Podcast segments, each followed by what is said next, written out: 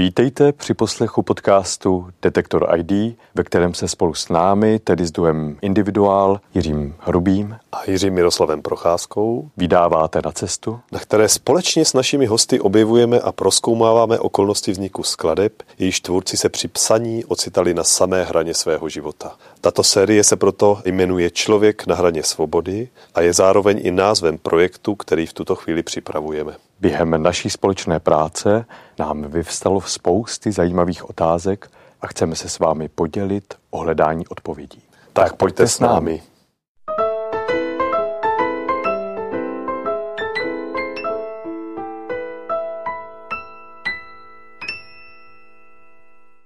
V závěrečném pátém dílu naší podcastové minisérie Člověk na hraní svobody si budeme společně povídat s naším milým hostem, knězem, dokumentaristou a šéf-redaktorem Rádia Proglas Janem Hanákem.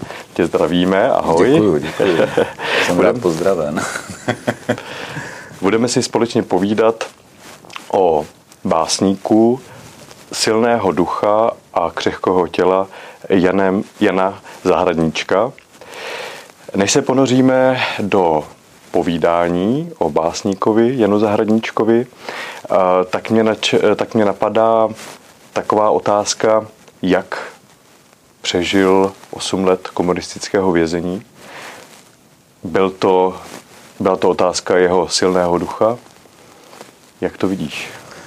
Jak to vidím, jo. Jak to vidíš? Těžko říct, já jsem v tom vězení nebyl, ale mám za to, že když tak jako pozoruju ty příběhy různě lidí zavřených, samozřejmě z těchto důvodů jako útlaku a nespravedlivě a tak, takže v zásadě mám pocit, že vidím ty, kteří se tím nechali zlomit a to zlomení může být i v té podobě, že že prostě mlátil hlavou do zdi, mm-hmm. anebo ti, kteří dokázali jako přijmout tu situaci jako součást svého života, která třeba není úplně příjemná, ale ale dokázali vlastně ne zapomínat na tu dobu, ale využít i k tomu, aby, aby mhm. rostli. Jo. Já si u toho vzpomínám vždycky na Václava Vaška, eh, to je to, jako známý autor, který o tom poměrně dost napsal, sám byl dlouho letě zavřený v 50. letech a, a v podstatě on tam říká, že dokud mlátil tou hlavou do zdi, dokud řval vlastně na celý svět, že eh, jaké je to nespravedlnost, tak ho to strašně ničilo. Ale že si v určité chvíli uvědomil, že to tak není že on tam není v tom kriminále, protože by ho tam zavřel nějaký nespravedlivý komunista nebo brutální, ale, on řík, ale proto, že to byla jeho volba. Jeho volba e, prostě být v pravdě, které věří. Jo? Taky mohl jako držet ústa a krok, jak se říká. No a třeba by v tom kriminále nebyl, ale e, ten jeho postoj prostě v té době nutně vedl k tomu, že ho pronásledovali a zavřeli. A řekl si, že v té chvíli toto není cela, ve které, do které mě zavřeli bachaři nebo někdo, ale to je moje nížská cela. a, ta, a, a v podstatě začal, uh, uchopil takový ten nížský způsob života s modlitbou pravidelnou a tak. A, a od té chvíle tě bachaři na něho nemohli žádná ta, ta nenávistná věc, to zlo na něho nemohlo, protože mu vlastně nemohli ublížit, protože nad nima vyhrál v podstatě. I když jako ho trýznili, i když a tak dál. Ale ono i ten bachař, jako už asi o to přestane potom bavit, jako mlátit někoho, kdo v podstatě už je trošku nad věcí. Jo.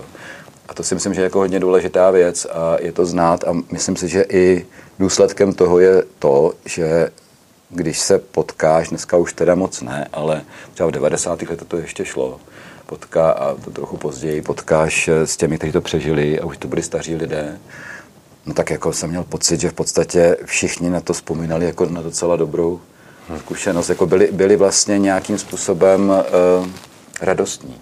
Jo? A říkám si, že možná ti, kteří radostní úplně nebyli, uh, uh, tak, tak možná zemřeli už. Jo? No. Já jsem si říkal, jestli i to jeho životní nastavení že byl z 19 dětí, přičem teda pět zemřelo. Potom eh, to, že ve dvou letech spadl a pomožil si páteř, hrudník, i to, že přišel na Karlovu univerzitu v eh, filozofickou fakultu a tam se mu spolužáci smáli, že má moravský přízvuk. Taková ta vlastnost, eh, chtít žít, postavit se tomu čelem, jestli i to nebylo něco, co mu pomohlo čelit těmto věcem? Asi ano, nevidím mu do hlavy, jo, ale, ale samozřejmě povídal jsem si poměrně dost při natáčení třeba různých jiných projektů s jeho rodinou a Jan Jakub Zahradníček, jeho syn, eh, tak ten, ten říkal, že si myslí, že vlastně se že se tam tatínkovi vlastně docela líbilo v tom kriminálu, protože to zase říká někdo jiný, že komunista udělal jednu velikánskou chybu. Jo, že všechny tady ty intelektuály, básníky, třeba kněze a tak, takové opravdu zajímavé eh, bytosti, tak on je schromáždil těch 50. letech na jedno místo. Jo, asi aby neinfiltrovali zbytek vězňů někde jinde. No jo, ale tím vlastně způsobil ten bolševik to, že tito lidé, kteří by ve svobodných podmínkách byli různě rozletěni po světě a e, na různých univerzitách a všude možně, tak najednou byli na jednom místě a mohli dobře kout pikle. Jo. Prostě byla to vysoce kvalitní intelektuální společnost. Jo. V tom divném kontextu toho hrozného kriminálu samozřejmě, ale byla to svým způsobem vysoce intelektuální společnost. A myslím si, že e, tohle z toho, je eh, toho Jana Zahradníčka docela dost drželo. On konec konců, jako každý umělec, že byl známý tím, že v dřívějších dobách, ještě ve svobodných dobách, tak jako on trošku toho bonvivánství v sobě asi měl a jako často se potkával prostě s jinými literáty a, a, a kněžími taky, prostě literárně činnými, třeba Pátrem Dokulilem a podobně. A jsou i fotografie zachované, kdy to je vidět, že prostě si užívali života a u toho bez pochyby vedli nějaké úžasné, eh, hluboké řeči. Jo, takže to vlastně v tom kriminálu takhle měl. A dokonce Jan Jakub Zahradníček říkal, že možná, že to, když se potom, no to bylo na dvakrát, ale když potom v 60. roce ho definitivně teda pustili a on v podstatě tu svobodu přežil jenom několik měsíců, že možná jedna z věcí, která ho jako dorazila, bylo to, že najednou přišel do toho, na tu Vysočinu, kdo Vysočinu zná, tak ví, že ona je mě třeba fascinuje, mám ji rád, ale zároveň člověk se musí hodně do ní prokoukat. Jo. A ona eh, dokáže být jako taky velmi jako syrová a obyčejná vlastně v něčem. Přišel, přišel do toho Uhřínova, do vesničky na Vysočině, kde najednou žádná takováhle společnost nebyla. Přišel do situace, kde kde ano, jako rodina ho ráda viděla, ale, ale jako nebylo to tak a teďka přišel teda ten vězněný básník a teďka to zase bude velké. Ne, nebylo, protože ta rodina zažívala 8, respektive 9 let, protože v 51. roce v červnu už ho zatkli Jana Zahradníčka a ten proces trval poměrně dlouho potom, tak, eh, tak vlastně najednou jako oni taky museli těch 8 nebo 9 roku nějak se protloukat byli odejti eh, z Brna a tak dále, našli nakonec nějaké eh, zázemí v tom Uhřínově. Museli se prostě normálně protloukat a on do, do toho normálního života vstoupil. A ten kriminální život byl nenormální v mnoha ohledech, ale nenormální i v tom, že byl vlastně výjimečný tou společností a tím, co se tam vlastně dělo. A to není pouze u Jana Zahradníčka. Samozřejmě eh, je fakt, že třeba to, co se i i, i například jako v křesťanských církvích potom dělo eh, v 60., 70. letech, 80. jako eh, v Československu nebo zejména v českých zemích, ty úžasné obrodné proudy, že to všechno většinou mělo svůj zdroj v tom kriminále. I oni nelenili, povídali si spolu, sdíleli myšlenky a přemýšleli jasný, nad jasným programem, co budou dělat, až je pustí. A mnohdy to bylo tak, že je pustili a oni ten den začali fungovat, protože měli jasný plán. Jo. A ten Jan Zahradníček přijde do toho Uřínova a mám pocit, že vlastně možná, jako to tam najednou najednou nebylo. Jo. Já vzpomínám taky na to, co mi říkala Marie Zahradníčková, to je jeho nejmladší dcera, která byla počatá v těch 14 nebo 15 dnech v 650. roce, kdy ho pustili a zase zavřeli nakonec tak, eh, tak jí byly čtyři roky zhruba, plus minus, ani ne, když Jan se vrátil v 60. roce a on, oni ty bolševici ukradli i vzpomínky, jo, to já považuji teda za něco strašného. Ona říkala, že se na tatínka nepamatuje, ale že si pamatuje na takového pána, který do toho Užinova přijel a měl klobouk a měl aktovku nějakou a říkala, to byl asi tatínek protože nikdo z těch uh, zemědělců, sedláků, bývalých vlastně v té chvíli už, jo, nikdo tam takhle jako nechodil oblíkaný. To byl asi on. Jo, a říkám si, jestli tom obraze třeba v té vzpomínce není i to, že tam prostě přišel na jednou z jiného světa, jo. A teď přijde ten obyčejný život. A co teď, jako? No. Když jsme se bavili o síle ducha Jana Zahradníčka, mě zaujalo, že zhruba kolem roku 1930 napsal sbírku Pokušení smrti. mm-hmm. kdy vlastně oni se říká, že takový nejvíc, nejvíc text, který, nebo nejvíc, eh, nejvíce sbírka, která tak nějak odráží nějakou jako pochybovačnou, pochybovačný okamžik a pak se objevuje sbírka Návrat, která opět se vrací do té podstaty jeho duševní, do duchovního života.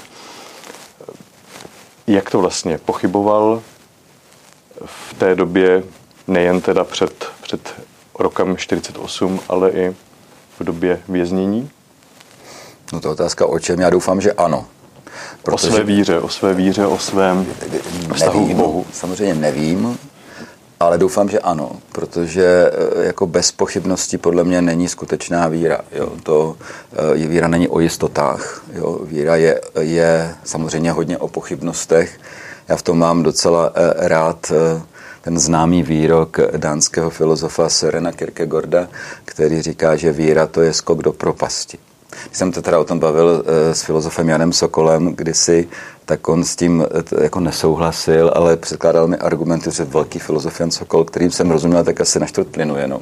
Ale tak ono to jsou takové niance, jo. Ale něčem, jako si myslím, že bych se shodl asi i s Janem Sokolem, že prostě to je, to je nějaký, nějaký skutečně krok nebo skok do neznáma. Jo? A e, když to neudělám, tak zůstávám jenom v nějakém svém světě, který třeba sice jakž takž má nějaké jistoty, ale má taky příliš nízké stropy. A člověk touží potom ty stropy jako překročit, zbourat, jít do světa, který ty stropy nemá. Jo? Jenomže to jít je tam důležité. Když člověk stojí, je v té svém více či méně hezky vyšperkovaném domě, svých vlastních myšlenek, své vlastní fantazie, svých vlastních přesvědčení. Ale, ale jako jestliže nás Ježíš k něčemu zve, a to Jana Zahradnička zval samozřejmě úplně stejně, tak je to jako výjdi, výjdi, duch vane kudy chce, ty ho nemůžeš spoutat, ani se o to nepokouší, protože on tě dovede někam, kam netušíš.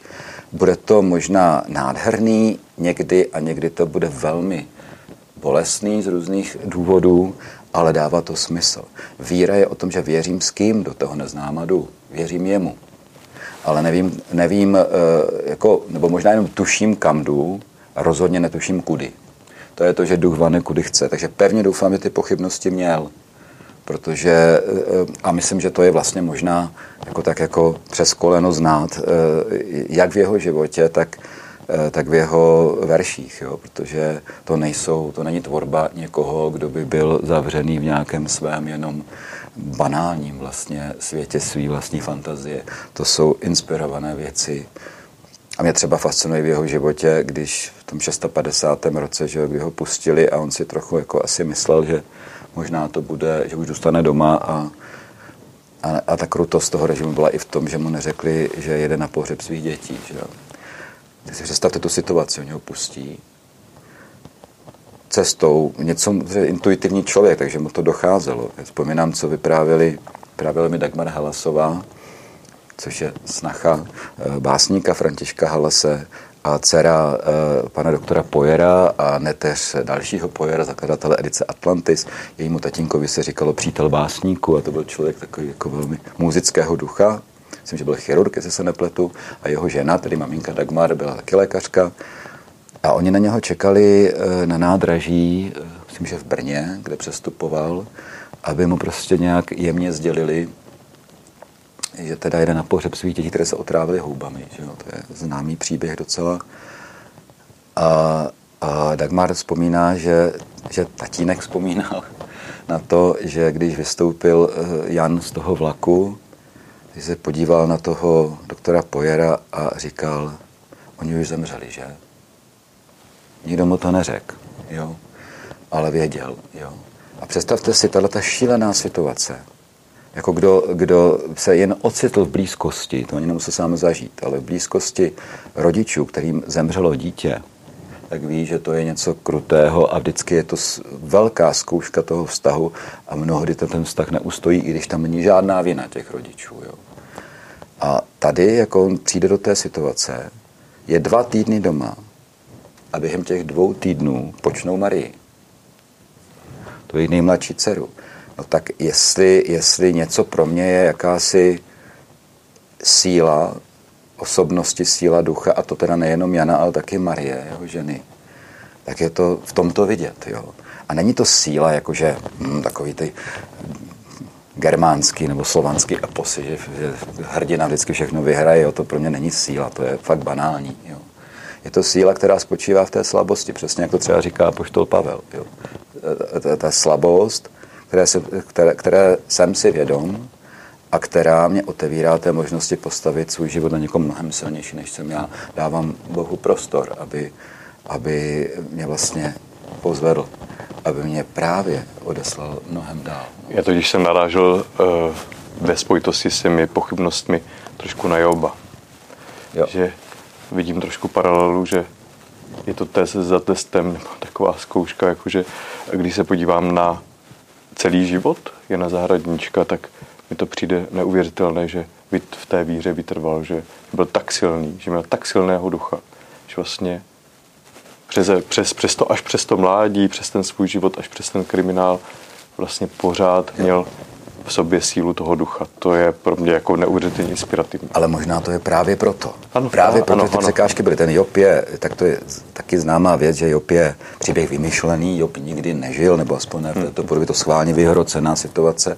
Je to příběh, který vypráví jako právě tu situaci, kdy člověk přijde úplně, ale v tomto případě extrémně o všechno, ten Job v tom příběhu dokonce přišel i tu, o tu svou vlastní ženu, což mě přijde teda docela jako brutální, když fakt jako přijde ta, ta sprška, ten kolmotná dávka těch služebníků, kteří přicházejí a teď spadly ti dům, vyhořel ti sípky, děti zemřely, prostě všechno je úplně špatně. E, nakonec přijde i ta nemoc na něho, jo, a, a, a tak. A teď je tam ten obraz, kdy Job je v nějakém dělíku, teď si s třepem škrábe své vředy nebo něco, trpí, a přijde poslední spása, jako by přijde jeho žena. A úplně tam vidím v tom příběhu toho Jobe, jak se s tou nadějí podívá na tu ženu a ona mu řekne zlořeč Bohu a zhyň. Se totál, jo. Ale všimněte si potom, jako to, ale to je expozice toho příběhu. Ale pak většina té knihy se odehrává v tom, že za ním vchodí ti jeho přátelé, kteří nemají tu zkušenost jo, a kteří eh, se mu snaží pomoct, asi upřímně docela, ale vlastně jsou to ty pro mě pověstné mladé vrany, které nevědí, co povídají. Jo. Protože mu rozebírají tu situaci, hele, tak muselo se něco stát, asi si zhřešil někde, ani to nevíš, protože to není možný, to má nějakou logiku, prostě přijde trest za něco, nebo jiný mu něco říká a tak, protože nemají tu zkušenost. A pak do toho jako pointa vstoupí hospodin. A v podstatě těm, těm, těm přátelům řekne, jako, jako mlčte, mluvíte mladý vrany. Toto je můj věrný služebník Job, který tomu nerozumí, proč se ty věci staly. Nerozumí, ale protrpěl si to a vytrval. Jo, zůstal v té, v té důvěře. Jo. A to myslím, že je ono. Jo. Jako myslím si, že kdyby náš život byl bez překážek, no nevím, možná, že v nějakém nebi, třeba je to už jinak, ale, ale že v tomto životě, který známe na této straně času, si myslím, že překážky nutně potřebujeme. To spochybnění, to, ty temnoty, abychom vůbec mohli věřit. Abychom mohli skočit do toho neznáma. Jo? Jo? Že si to známe všichni. Že jestliže nás něco v životě něco opravdu posunulo, eh, tak jsou to situace, kdy jsem nevěděl, než jsem to možná až si zoufal, že vůbec nevím, co mám dělat, proč se tyhle ty věci dějou. Ale jakoby Ono to samozřejmě může dopadnout blbě, může to dopadnout tak, že člověk se tomu zoufalství poddá, ale zoufalství mě nemůže přemoci. Já se musím podvolit. To, strach, to je to stejný. Strachu se já musím podvolit. Po, tak může mě to zničit, ale pokud to neudělám, ale přitom přijmu, přijmu to, že třeba ten strach mám, přijmu to, že jako nevím, jo, že mě to bolí a že fakt jsem úplně ztracený. Když to přijmu jako součást mého života, ale nedám se a otevřu se té možnosti, že absolutně netuším, kam můžu jít, ale vím, že ano, jenom nevím kam, tak to přijde. A jsou to, jak to říkají biologové, evoluční skoky, nejenom v tom vývoji. Jo. To je krásné poselství. Ale já bych se ještě rád vrátil k Janu Zahradníčkovi, eh, respektive k jeho literárním začátkům. Hmm. Byl Jan Zahradníček básníkem, nebo se jim stal a stával postupně? Ehm, tak ehm, to je možná otázka pro nějakého literárního historika, kterým nejsem, takže nebudu odpovídat jako literární historik eh, nebo znalec eh, jako jeho díla Jana Zahradníčka, jakožto tedy literární historik, řekněme. Ale Obecně vzato zase si myslím, že to u Jana muselo být jako podobné, že člověk se básníkem nenarodí, člověk se básníkem musí stát, podle mě.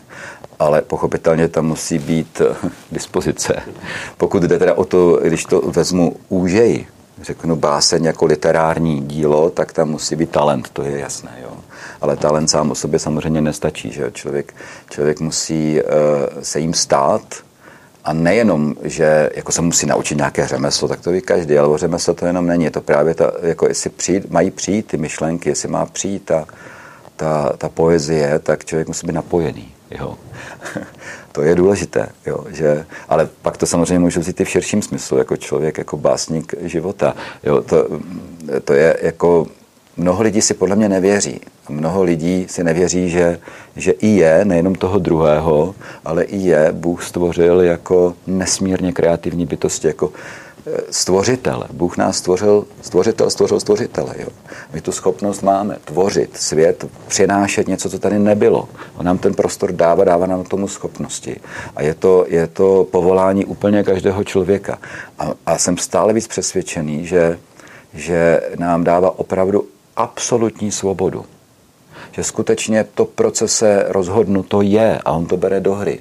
To mě natolik má rád, že mě natolik mě respektuje, váží si mě, že to tak dělá. I ve zlém.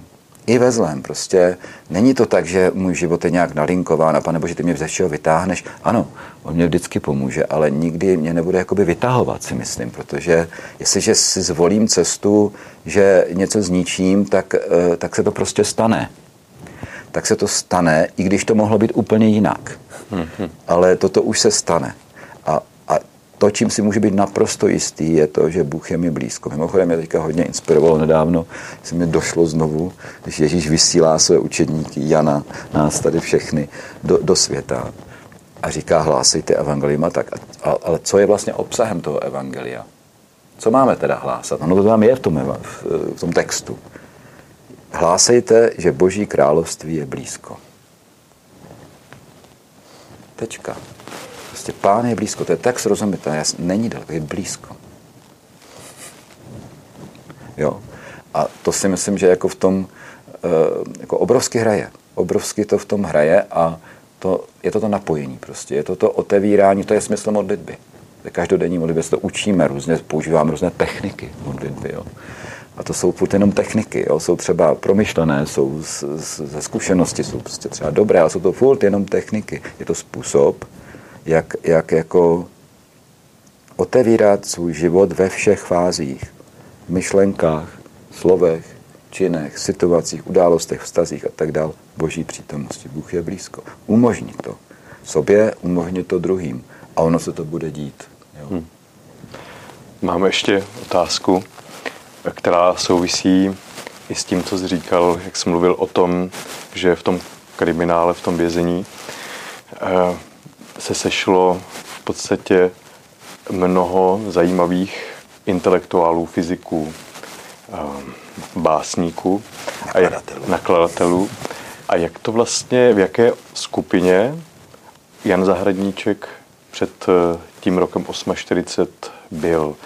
Mluví se o katolické inteligenci, která posléze eh, byla i spojená s, eh, s procesem s takzvanou zelenou internacionálou, ale mě ještě zajímá vlastně ta skupina, to podhoubí umělecké před tímto rokem 840. No ono to myslím jako docela úzce souvisí ano. i s tou zelenou internacionálou. Jo? Tak ono, každý, kdo, dneska už to tak je, že kdo si z mladých lidí studuje maturitní otázky, tak už asi zná pojem katoličtí básníci jako meziválečná skupina, vlastně si velice silná skupina umělecká, literárně činná. A nebyli to samozřejmě jenom básníci, ale jako bylo jich celkem dost. A já to spojím rovnou s tou zelenou internacionálou, protože já když jsem o tom točil jeden takový dokument tak, eh, v televizi, tak, eh, tak jsem se na to hodně ptal, proč se ten monster proces jmenoval Zelená internacionála. To je takový strašně zvláštní jako název. Tak jsem všude možně slyšel, no jo, oni ti komunisti měli rádi takové ty vzletné názvy, jo, prostě chtěli to nějak, eh, a samozřejmě vždycky to bylo eh, silnější, než odsoudit jednoho člověka, tak dají dohromady nějakou skupinu řekli, toto je podvratná skupina a tak, ale nikdo pořádně nevěděl vlastně, proč to zelená. To internacionála to člověk ještě jako chápe, že to byl nějaký komplot mezinárodní až, jo, s Vatikánem ideálně, nebo tak něco, eh, ale nevěděli to zelená. Až, a už teda přiznám se, omlouvám se tomu, kdo mi to řekl, ale kdo jsem mu věřil, že se nespomenu, kdo to byl, ale přinesl takovou teorii, která mě přišla vlastně velmi zajímavá. Proč zelená? Protože to souvisí s venkovem. Jo, protože to souvisí se selským stavem. A to bylo něco, co bylo hodně typické pro tuto skupinu katolických básníků, že oni poměrně dost oslavovali vlastně ten selský způsob života, ten, eh, ten venkov, jo, tu krajinu, ve které lidi žijí a nějaký po generace kultivují a tak dál. Jo. A, a to bylo něco, co tomu bolševikovi prostě vadilo. Proč? Protože sedláci v meziválečné době například, ta, ta Československá republika první republika v podstatě byla za tento stav ráda. Protože tenhle ten selský stav jako e, velmi silně držel ekonomiku té země a přitom od toho státu nic nepotřeboval. Jo, protože byli soběstační. Jo. Přesně ty stejné důvody byly ty, proč to bolševikovi vadilo. Protože mít silný, ekonomicky i myšlenkově silný stav, e, který je nezávislý, je něco, co žádná, žádný totalitární systém mm-hmm. prostě nemůže dopustit. A to je vlastně velmi zajímavé, tady tohle to propojení. Jako ano, ale samozřejmě zajímavé je, dá, dá, můžeme uvažovat o tom, proč se vlastně zabývali zrovna tímto tématem.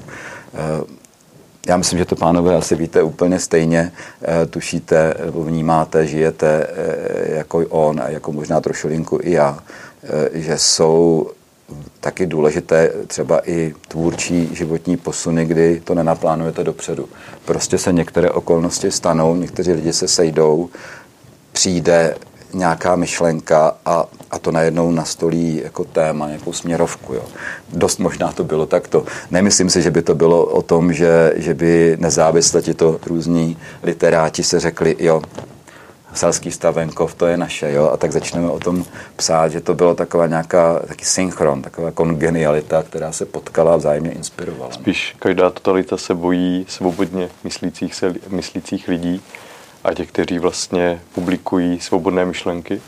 To si myslím, že je taky jedna, jedna z těch motivů. Přijde mi to teda dost sofistikované na, na komunistů, aby vymysleli něco tak, tak autentického. Oni nebyli tak hloupí úplně. jasný, jasný, no. Zejména z počátku, ne? Tak? Chci zeptat ještě, když, uh, protože ty společenské signály přicházely už před tím 8.40. A říká se, že vlastně eh, celý ten, celé to období těch tří let před únorovým převratem už bylo cítit. Tím, že tady byli vlastně Sověti a že, že vlastně už ta politická úroveň nebo politická situace se nějakým způsobem měnila. A když si říkal, že vlastně Jan Zahradníček byl eh, empaticky velmi citlivý člověk, eh, reflektoval tuto změnu společenskou ve svém díle. Mě, já si vzpomínám, že ty máš oblíbené, oblíbené sbírky znamení moci, tak jestli, jestli nemáš nějakou báseň, která třeba ti, při, eh, ti tímto způsobem ano. odpovídá. To máme, myslím, že, jako, e, e, že Jan Zahradníček velmi silně tušil, jo, co se děje. Samozřejmě ono to je teda mimochodem, já se k ní dostanu té básni, jo, ale, ale e, přijde mi, že ono po té válce, zase nechci to zjednodušovat, jo, ale, ale dejme tomu i mezi těmi literáty si myslím, že byly takové dvě skupiny lidí. Jo. Eh, jedni, kteří byli stejně jako velká, možná i většina společnosti, byli nekriticky nadšení a logicky po těch pěti letech války. Jakože jako svoboda a obnova, jo, to, to nadšení, je to země a tak, to hm. nadšení bylo velké. Jo. A ten bolševik ho samozřejmě zneužil, jo, ale, ale každopádně on vlastně nemusel ty lidi nutit do toho kolektivního, my teď budujeme, protože, mm-hmm. protože jim to bylo vlastně to naprosto přirozená věc. Jo. A, eh, A hodně literátů jako po této vlně jelo a myslím, že do značné míry jako opravdu přesvědčeně. I když ne každý, jo, třeba s chodou okolností zmíním Františka Halase, kterého jsem tady už zmiňoval skrz eh, jeho snachu a taky znám samozřejmě jejího syna, eh, jeho syna, pardon, tedy manžela Dagmar, pana profesora Halase, Františka Xavera, tak, tak já jsem je hodně navštěvovával, to už bych zase za nimi měl někdy zajít. Oni mají doma, domů spoustu, doma nejenom toho vyprávění, ale spoustu artefaktů. A třeba, když se podíváte na karikatury s básněmi, které si napsal František Halas eh, s několika svými přáteli eh, v roce 1940. 40. Jo? Poté, co eh, byl uzavřen pakt Molotov-Ribbentrop, kde mimo jiné mi říkal František Halas, že tatínek mi vyprávěl, že se potkal s Juldou Fučíkem. A říká mu, Juldo, prosím tě, co se to tady děje? Jakože nacisti a komunisti prostě dohromady, přece to nejde. A ten Julda říká, podívej se, dvě mladé ideologie se zbratřily, přáteli. Jo. Takže myslím, že i těmto lidem mnohdy bylo celkem jasno, co se děje. No a ta karikatura byla, jako tam byl svatý Václav, jako známe z Václavského náměstí, ta, ta uh, socha, svatý Václav na tom koni, No a pod tím koněm je, leží na znak Stalin, hlavu má pod zadnicí toho koně a ten kůň mu do uh, těch jeho otevřených Stalinových úst kálí. Jo. V roce 1940. Takže si myslím, že i tito takzvaně levicoví básníci celkem jako věděli, co se děje, ale, ale je pravda, že ještě v 50. letech bylo taková představa, že, že komunismus je přece dobrá myšlenka, jenom je dělají špatní lidé. Jo. Že to tam ještě přece jenom bylo. Že, jo. A tak to byla jedna skupina, no a pak máme ty básníky nebo literáty, kteří eh, samozřejmě eh, se s tou ideou jako komunistickou toho ráje na zemi určitého nemohli nějakým způsobem srovnat, protože vnímali, že to je prostě jinak. No. A, a ti v tomto smyslu měli jako mnohem jako jasnější pohled, řekl bych. To, co třeba mnohým i těm levicovým došlo, zejména teda po maďarských událostech v 650. roce, že to třeba je přece jenom horší. A komu to nedošlo v 650. tak mu to definitivně došlo v 68. když ty tanky přijeli i k nám. Jo. E, tak si myslím, že, že, že ti to třeba katoličtí básnici, a v tom nebyli sami samozřejmě, e, tak e, jak si těmi iluzemi tolik netrpěli a nebylo to o tom, že se snažili v té ideologii vlastně najít něco hezkého, oni neměli to potřebu to dělat. Jo. Takže já tu báseň, jo. Ale tak je to ze znamení moci, samozřejmě, ale eh, já jenom některé úryvky můžu. Mm-hmm. Protože si myslím, že to je neuvěřitelně současné, taky mimo jiné. Já bych ještě divákům řekl, ano. jak s, já osobně jsem se dostal k Janu Zahradníčkovi, protože právě když jsem tě navštívil, to bylo v Bohodalicích, tak ty jsi velmi zapáleně mi o doku, připravovaném dokumentu nebo pro dílu vlastně e, série e, Zakázaný Bůh. Ano, jmenuje se, jmenuje se o, o Janu Zahradníčkovi jsi mě eh, vykládal a četl jsi mě některé úryvky. Já jsem na základě toho vytáhl, nebo si, si objevil eh, dvě sbírky, které z nich jsem vlastně potom vybral jednu báseň a posléze i druhou, takže já vysvětluju spojení, proč jsem si na to tak vzpomněl. jo. No ano, to je, eh, mimochodem toto je zrovna scénář toho půlhodinového dokumentu, díl čtvrtý, a um, tady je o Janu Zahradníčkovi, respektive o tom procesu se Zelenou internacionálou a je nazvaný Už ani hlásek pravdy, co jsem hmm. tedy vypůjčil právě ze znamení moci. Tak jsou to jenom takové úryvky. Jo. A v té chvíli já se zděsil, co se to stalo s člověkem, co se to stalo s jeho tváří, ve které, jak jsem viděl, se neobráželo sebe méně z 12. hodiny historie, jež měla nastat přesně tak, jak si to přáli hlasatelé šťastného živočicha. Bylo prázdno před očima a bylo prázdno za očima. Vychvalování zubní pasty se neslo jako rouhání v samém sousedství chrámů, jejich zvonům a jejich žvarhanám bylo z nedopatření ještě dopřáno úpět a oslavovat. Přeskočím, jo. Bylo k zalknutí. Nikdo nevěděl jak a nikdo nevěděl proč. A dál. Dosud žádný monarcha nebyl tak podváděn jako tito vládci, obklopeni prázdnotou svého hřmotu, jenž nepropouští už ani hlásek pravdy. Jde o vládu nad světem, jde o člověka, který se zahazuje sám sobě ponechán. Tohle Jan Zahradníček věděl ještě dřív, než ho zabásl. Mm-hmm. Z toho až mrazí teda. Mimochodem, některé ty věci jsou neuvěřitelně aktuální. Mě třeba překvapila ta zubní pasta. No. Jako princip. Jak, jako kdyby to bylo teď. no, jako, no, jo. No, jo. My jsme se úplně na začátku bavili i o tom osudovém roku, když to tak můžu říct, 56, kdy vlastně jen zahraniček musel zažít něco nepředstavitelného, kdy mu eh, soudruzi teda řekli, že tak běžte. Na nádraží se doví o tom, že jede na pohřeb svých dvou dcer a pak se vrátí a toho do toho prostředí, kde, kde tohle všechno prožívá a zase se vrací. A za dobu toho svého věznění, tedy od roku 51 52 do roku 60, eh, napíše dvě sbírky, Dům, Strach a čtyři léta. A jak když jsem se s Klárou, jeho vnučkou, o tom bavil, tak říkala mi, že v podstatě do toho 56. roku je tam určitá naděje a potom od roku toho 56 ve sbírce čtyři léta už je taková jistá naštvanost. Hmm. Což vlastně e, víme i podle básně hodiny, která je hodně teda expresivní.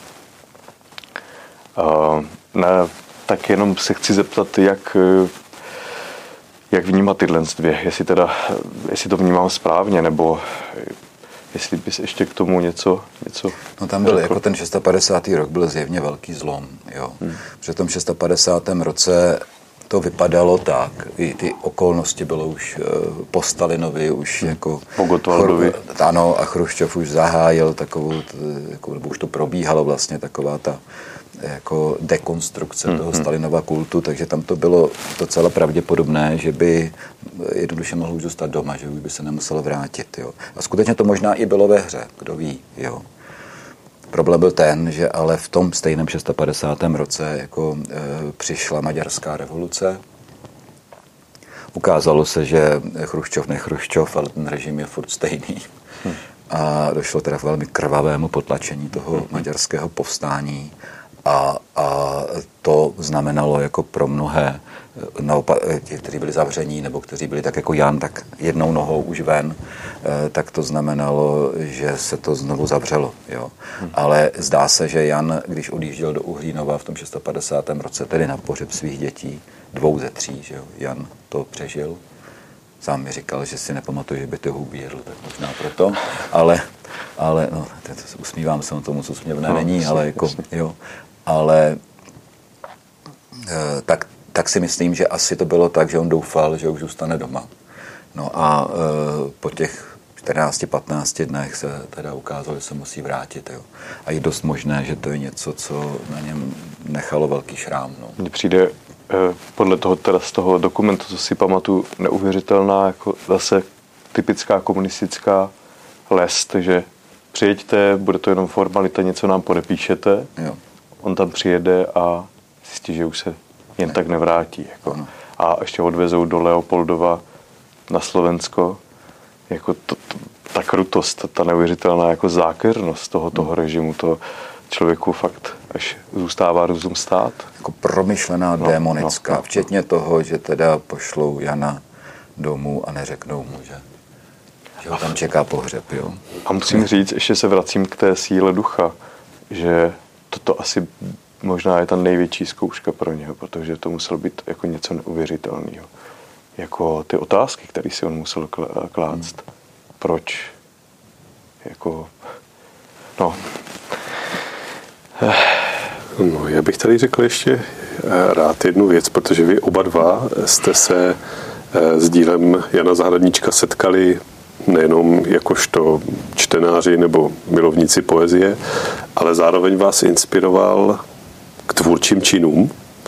Eh, ty Honzo vlastně natočil, eh, natočil dokument, eh, nádherný dokument o Janu Zahradníčkovi a Jiří, ty jsi to přetavil v hudební dílo, v umělecké hudební dílo. Mě by strašně zajímala ten počátek toho, když jsi přečetl tyhle básně a ucítil, že bude potřeba, nebo ucítil spotřebu eh, tyhle básně zhudebnit. Jaké, jaké jsi zažíval pocity v té, v té době a jaký byl ten tvůrčí proces, protože text těch básní, respektive té první básně hodiny, není vůbec jednoduchý, je velmi intenzivní a je to asi předloha, na kterou se nedá reagovat jen tak, že si řeknu tak a teď napíšu, eh, napíšu hudbu s hudebním slovo a, a, a bude hotovo. Ten proces musel být eh, naopak asi velmi, eh, velmi bolestný a zajímal by mě, jak, jak z toho sám vnímal v té době. Děkuji za tohle otázku. taky zajímá. Zúdebnění jakékoliv poezie je velká zodpovědnost, protože to člověk může tou hudbou eh, tomu slovu a tomu umění vlastně velmi ublížit. A o to víc jsem cítil tento případ u Jana Zahradníčka a u jeho básní, konkrétně z tohle z období. A když jsem si pročítal tyto dvě sbírky, Dům strach a čtyři léta, tak eh, ty básně jsou neuvěřitelně komplexní. Ještě když jsem se potom od Kláry dozvěděl, že on je nejprve dával Bachaři, myslím, že konkrétně ten Leopoldovský deník, a pak přijel dom a smířil se s tím, že ty básně, které napsal, tak už jsou zapomenuty, prostě skartovány nebo spáleny a celou tu sbírku přepsal z paměti. Já jsem viděl ty rokopisy a když to srovnám s tím, co vyšlo, tak mně přijde neuvěřitelné, že jsou tam lehké, drobné odchylky, většinou synonyma, nebo, ale že strukturálně, obsahově to prostě sedí a to je, to je jako neuvěřitelné. To je, no a s tímto člověk, když, když jsem si procházel celou tu sbírku, tak tou komplexností jsem se tak nějak dostával a narazil jsem na báseň hodiny, která je opravdu jak z deníku. Popisuje ne fakticky, ale emocionálně prožitek. A přišlo mi to neuvěřitelné, že to vlastně já dostávám emocionální spověď od člověka, který už sice nežije, ale já díky těm básním se mohu dostat do té situace. Taky se mi to potom stalo. A stalo se mi to, když jsme spolu hráli v brněnské káznici, měli jsme spolu koncert. Byl večer, už myslím, že květen, už bylo celkem teplo.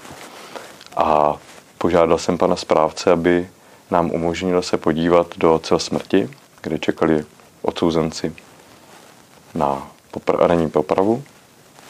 Přišli jsme tam, stísněná místnost, velmi chladná, a pak jsem se vrátil, byl jsem zrovna uprostřed nebo na začátku psaní té třetí básně, Kukrhá kohout, krátce do dne, hodina slunečka a tak dále, tak dále.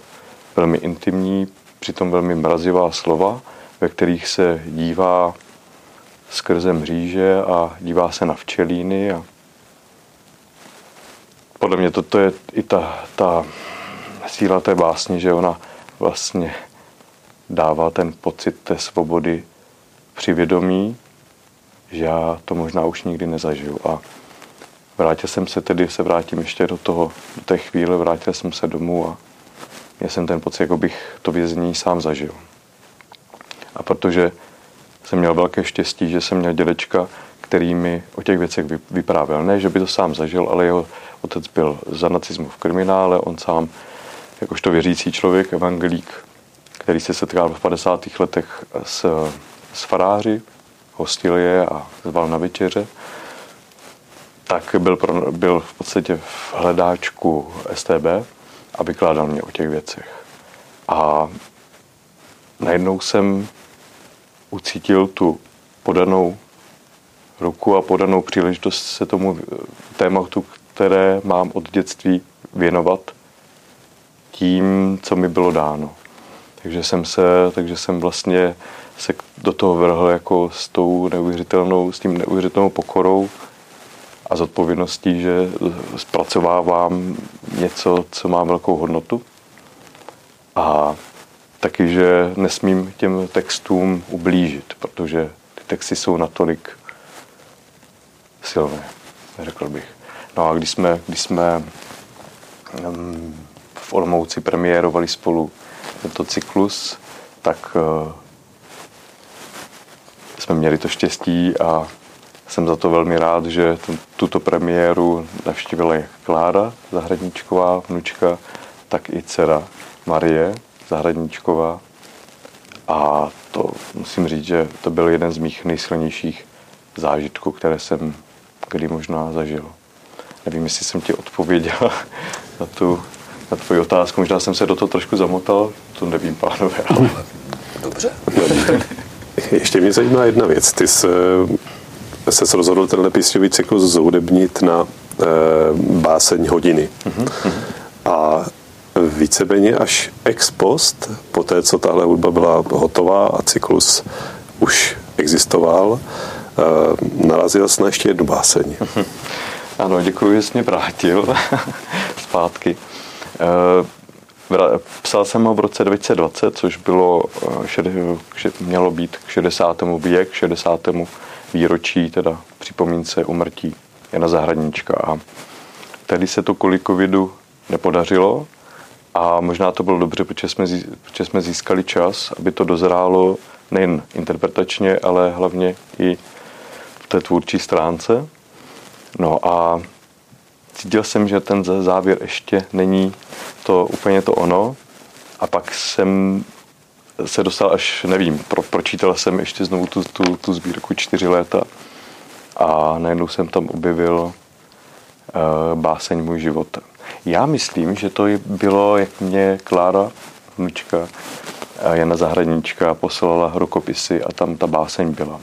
A já jsem se do toho opravdu jako začetl a říkal jsem si, ano, tohle bude nejen, za, nejen, jako, nejen je to epilog samotné sbírky, ale mělo by to, mělo by to být i do, nebo za, za zakončení toho samotného, samotného cyklu. A řeknu proč. Protože jak jsme se bavili o těch hrůzách, o tom, že eh, tato sbírka nějak reflektuje tu, tu naštvanost Jana Zahradníčka, tu trpkost, tak eh, ta báseň, která je na konci této sbírky, vlastně dává to neuvěřitelné usmíření. Usmíření, smíření s tím životem, že přijmutí těch, těch věcí, co se mu staly. A je to velká inspirace i pro nás, že i když máme dneska pocit, že vlastně se nám dobře nedaří a že bychom se mohli mít líp, tak uh, on je pro nás velkou inspirací, že se vším se dá pracovat a člověk musí právě být pokorný k tomu, k víře a musí mít pořád naději, že, že, to, že když na to nebude sám, tak eh, se to dá zvládnout a pro mě Jan Zahradníček je velkou inspirací v tomto. Vím, že už eh, máme, jsme už na, na konci dnešního povídání. My ti, Honziku, moc děkujeme za to, že jsi na nás udělal čas. Děkuji individuál. Eh, tímto i se s vámi loučíme u naší minisérie s názvem Člověk na hraně svobody. A protože jsme v naší sérii otevírali básní Alexandra Puškina, tak eh, by přišlo hezké, nám přišlo hezké, že i tuto sérii zakončíme a konkrétně básní Můj životek, kterou si dovolím vám přečíst. Živote můj, jediný, tento a ne jiný. Nezdáš se si a trváš prchaje. Skutečný, můj, si kost a krev, z níž píjí stíny. Bolíš. Klika tě klopotná tvá cesta je. Vpravo a vlevo v těsné motanici životu jiných, vršících se ke hvězdám až. Cizí dech uslyšíš, jak vítr ve pšenici, z dálky tak strašně blízké, že až závrať máš. Však nikdy nepřekročíš, pořád sám a zvláště. Láskou se nezadrhla tvoje niť. Zřetelně rozeznáš ji v tkanou ve vzor pláště života širejšího nad vzduch, nad blankit. Jen chybný krok a cizí stébla drtí. Za všechno odpovídáš, všechno k nohám tvým se zbíhá z nižších šířek života a smrti, jak poledníky bílým, tichem polárním. Vy životaj, života mého vypučilé, vy z oči z očí mých, jež dohlédnete dál, polibek usmíření cítím na svém čele. Můj život byl a bude, aniž se jen zdál.